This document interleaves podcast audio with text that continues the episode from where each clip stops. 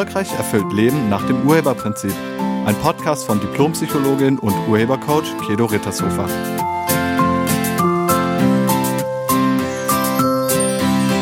Hallo, herzlich willkommen und schön, dass du da bist. Ich wurde gefragt, ob ich nicht mal einen Podcast zum Thema Narzissmus machen kann und dieser Bitte komme ich sehr gerne nach.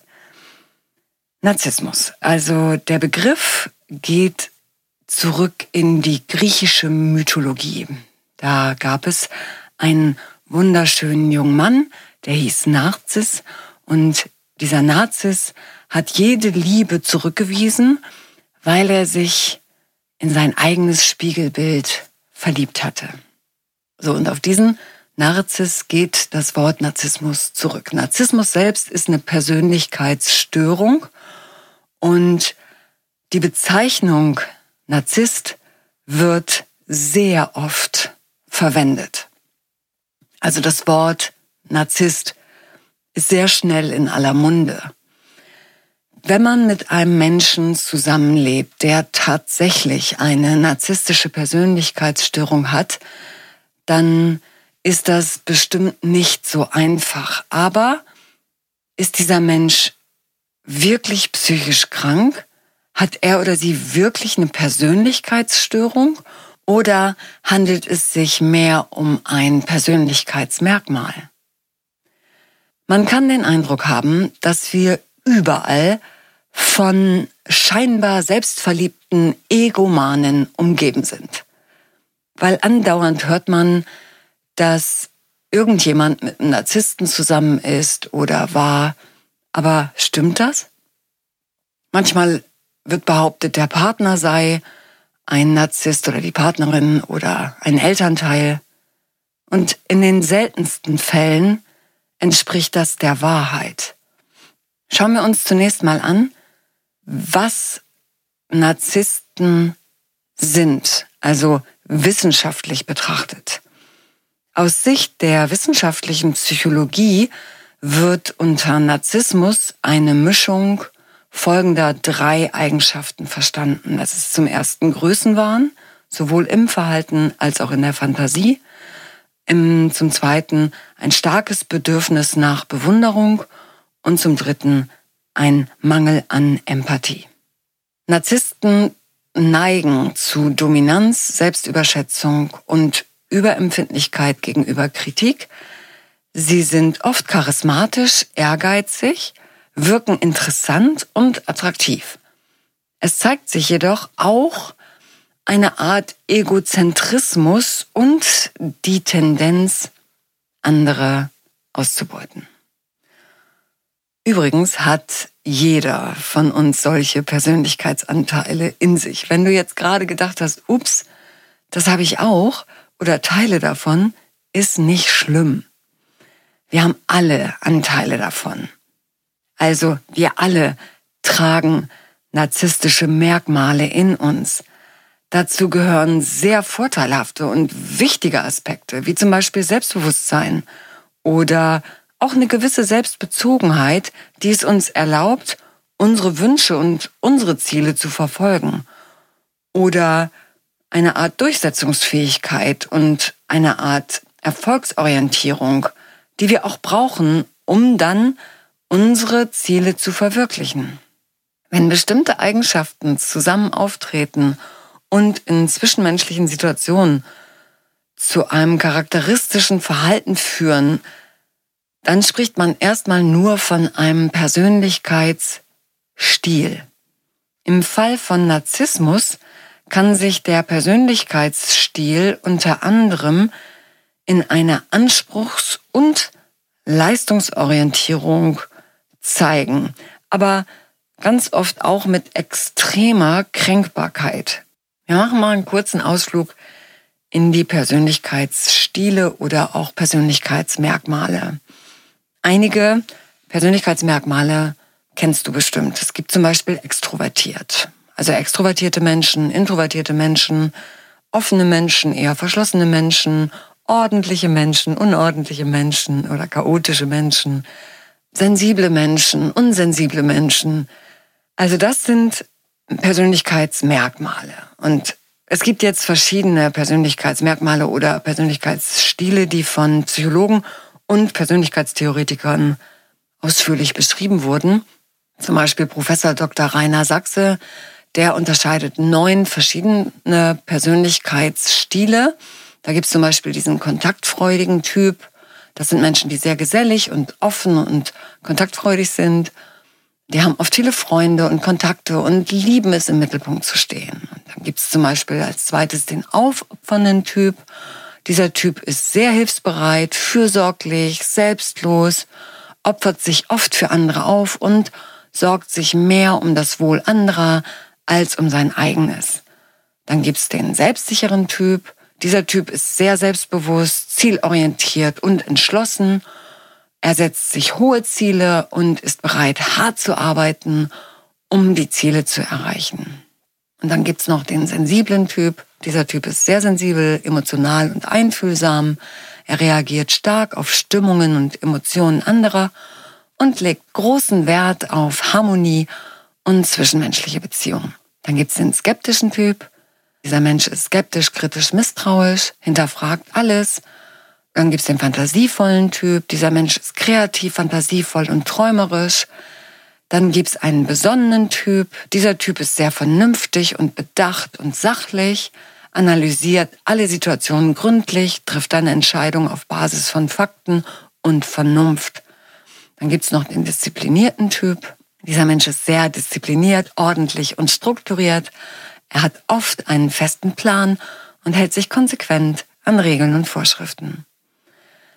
Und dann gibt's den unabhängigen Typ. Dieser Typ ist sehr unabhängig, freiheitsliebend und eigensinnig, legt großen Wert auf seine Unabhängigkeit und lehnt es ab, von anderen abhängig zu sein. Das sind Persönlichkeitsstile.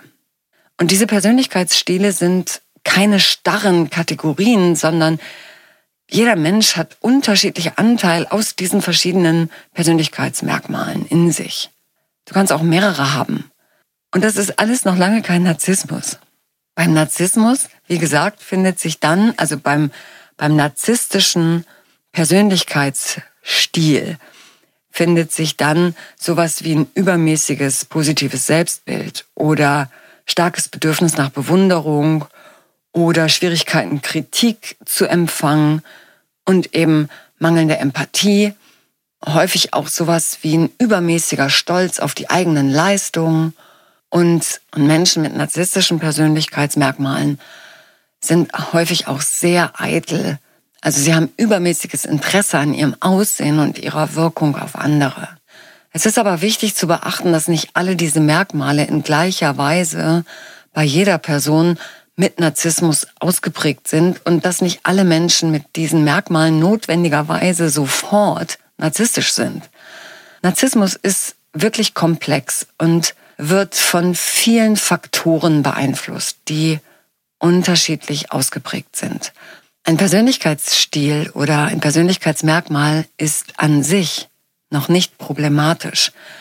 Menschen mit einem narzisstischen Persönlichkeitsstil sind in unserer Gesellschaft sogar oft sehr erfolgreich und anerkannt. Schwierig bzw. problematisch wird es, wenn der Persönlichkeitsstil zu einer Persönlichkeitsstörung wird. Und der Übergang ist manchmal fließend. Um von einer Persönlichkeitsstörung sprechen zu können, braucht es eine klinische Diagnose. Also es ist eine Diagnose, das ist eine Erkrankung. Und das müsste von einem erfahrenen Psychologen oder erfahrenen Psychiater festgestellt werden. Und nochmal, Persönlichkeitsmerkmale, also narzisstische Persönlichkeitsmerkmale, sind noch lange keine Störung. Bei einer Persönlichkeitsstörung kommt einiges zusammen und es werden neun verschiedene Persönlichkeitsstörungen unterschieden. Die narzisstische Persönlichkeitsstörung ist halt eine davon. Ob die Person so eine Störung hat, nochmal, kann nur von einem erfahrenen Psychologen oder Psychiater diagnostiziert werden. Und ja, bei der narzisstischen Persönlichkeitsstörung gibt es eine Kombination verschiedener Persönlichkeitsmerkmale und Persönlichkeitsstile. Also, also einige Persönlichkeitsmerkmale gehen in Richtung Narzissmus, sind aber noch lange keine Persönlichkeitsstörung. Und jetzt kommen wir mal kurz zum Urheberprinzip. Wenn du denkst, dass du von einem oder mehreren Narzissten umgeben bist in deinem Leben, dann hat das auch etwas mit dir zu tun. Du erschaffst dir deine Realität selbst. Du bist der Urheber deines Lebens. Du bist verantwortlich für alles, was in deinem Leben auftaucht. Das besagt das Urheberprinzip. Also, wenn es in deinem Leben so ist, dass du mit jemandem zusammen bist, der narzisstische Stile oder Merkmale aufweist, oder vielleicht sogar eine narzisstische Persönlichkeitsstörung hat, dann hat das auch was mit dir zu tun. Und du kannst dich jetzt fragen, wozu du dir so einen Menschen als Lebenspartnerin oder als Lebenspartner ausgesucht hast. Wenn dein Partner narzisstische Züge aufweist, dann ist er vielleicht charismatisch und sehr ehrgeizig, wirkt interessant und attraktiv, aber frag dich doch mal, was er dir spiegelt. Wozu brauchst du so einen Menschen in deinem Leben? Wozu dient es dir, dass dieser Mensch sich so zeigt? Was kannst du von ihm lernen? Vielleicht bist du jemand, der lieber im Schatten steht. Wenn das so ist, dann brauchst du jemanden, der Schatten wirft. Und damit bist du ein Sog für solche Menschen. Wenn du nicht erkennst, wozu er oder sie in deinem Leben ist, wirst du immer wieder ähnliche Menschen kennenlernen und ähnliche Erfahrungen machen, bis du gelernt hast, was du lernen wolltest. Nochmal, wenn in deinem Leben ein Mensch mit einer Persönlichkeitsstörung oder mit einem narzisstischen Persönlichkeitsmerkmal auftaucht, dann hast du das selbst hervorgebracht. Vielleicht hast du genau gegenteilige Persönlichkeitsmerkmale und deshalb passt ihr gerade so gut zusammen, weil ihr voneinander was lernen könnt oder der andere ergänzt etwas, das du noch gar nicht entwickelt hast, aber gerne entwickeln möchtest. Sowas wie Selbstbewusstsein oder einfach auch mal im Mittelpunkt zu stehen.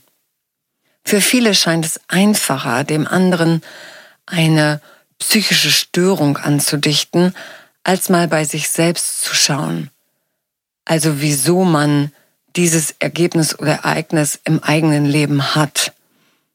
Wenn du damit nichts zu tun hast, bist du unschuldig, behältst eine reine Weste und du bist das Opfer. Wenn du allerdings das Opfer bist und nichts mit deinen Ereignissen im Leben zu tun hast, dann kannst du auch nichts ändern. Du hast auch hier die Wahl.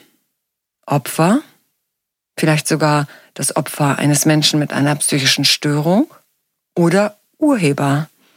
Und herausfinden, wie und womit du selbst dieses Ergebnis oder Ereignis immer wieder erschaffst oder erschaffen hast. Und wenn du dabei Hilfe benötigst, dann stehe ich dir sehr gerne als Urhebercoach zur Verfügung. Und falls du Single bist und du möchtest in deinem Bewusstsein mal richtig aufräumen, dann empfehle ich dir meinen Single-Intensivkurs. Wann der nächste startet, findest du auf meiner Internetseite. Da räumen wir nämlich genau damit auf, was bei dir wirkt, sodass du solche Erfahrungen machst. Ich danke dir fürs Zuhören und ich wünsche dir eine wunderschöne Woche. Sei nett zu dir und zu allen anderen. Tschüss. Sie hörten einen Podcast von und mit Diplompsychologin und Urhebercoach Kedo Rittershofer. Wenn Sie mehr über die Angebote von Kedo erfahren wollen, schauen Sie im Internet unter www.urheber-prinzip.de. Vielen Dank und auf Wiederhören.